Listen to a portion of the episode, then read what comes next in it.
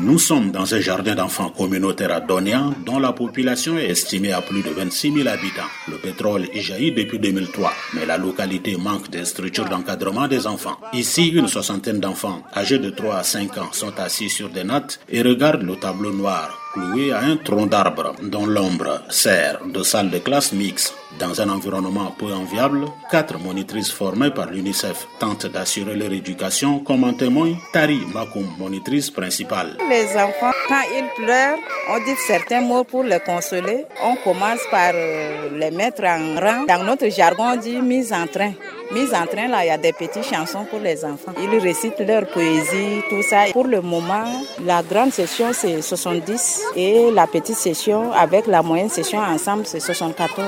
C'est la semaine prochaine qu'on va les scinder. Le président du comité de gestion de cet établissement communautaire, Tarum Kamis, explique les raisons qui ont motivé la communauté à créer ce centre préscolaire dans la localité. Donia, dans le département de Niapende, c'est le canton et sous-préfecture le plus peuplé. Nous avons ici également euh, le site pétrolier de Badila avec les travailleurs qui viennent, ils sont nombreux, qui viennent avec leurs familles et leurs enfants. Et vous savez, euh, ici, les infrastructures scolaires posent véritablement problème. À l'école officielle de Wolo, par exemple, au CP1, tu vas trouver 200 élèves. Ça, c'est pour quel encadrement? Donc, nous voulons également cadrer en perspective un peu à peu ces enfants. -là. Tarum Kamis, président du comité de gestion, revient sur les difficultés rencontrées depuis la création de ce cadre de formation. Nous avons vraiment le problème d'eau. On part loin chercher de l'eau potable pour ces enfants, c'est aussi un autre souci. Nous avons fixé la scolarité là, pour chaque parent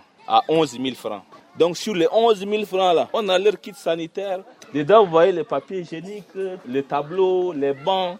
Avec tout ça, nous achetons les matériels didactiques aussi pour les animatrices. Au micro de VOA Afrique, la spécialiste en éducation de l'UNICEF, Alexis Kassamba, explique pourquoi son institution, à travers le Fonds canadien Education Kenutwit, finance le préscolaire dans deux provinces du Tchad, à savoir le Logon oriental et le lac. Au Logon oriental, nous avons choisi cinq euh, sites là où il y a beaucoup d'enfants qui sont en âge d'aller au préscolaire. Entre autres, là où il y a beaucoup de filles. Parce que dans ce projet, c'est aussi briser la barrière qui empêche aux filles d'aller à l'école. Vous allez constater que les enfants, jusqu'à là, sont sous les arbres, dans des conditions très difficiles. Et avec le financement du projet canadien, nous avons construit ces deux salles de classe pour que les enfants puissent s'intégrer. Le même projet de l'UNICEF appuie également l'école communautaire de Kobitei, localité située à 8 km de Gorée, chef-lieu du département de la Niapende. Créée en l'an 2000 par la communauté elle-même, cette école accueille aujourd'hui plus de 1000 élèves autochtones et retournés la République centrafricaine avec 9 enseignants chargés de cours, dont un seul format et 8 maîtres communautaires. André Kodoma de retour de Gorée, N'Djamena pour VOA Afrique.